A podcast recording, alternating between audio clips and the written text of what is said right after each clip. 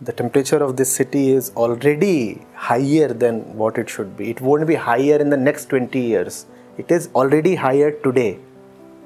Read how many people are dying and how many by how many years has the average life expectancy already reduced already reduced what do you mean by adapting to higher temperatures the ac is on 24 you turn it to 22 that is your adaptation huh will your lungs adapt to more sulfur dioxide what are you talking of would your brain adapt to lead and arsenic do you know how long does biological evolution take to adapt to something new?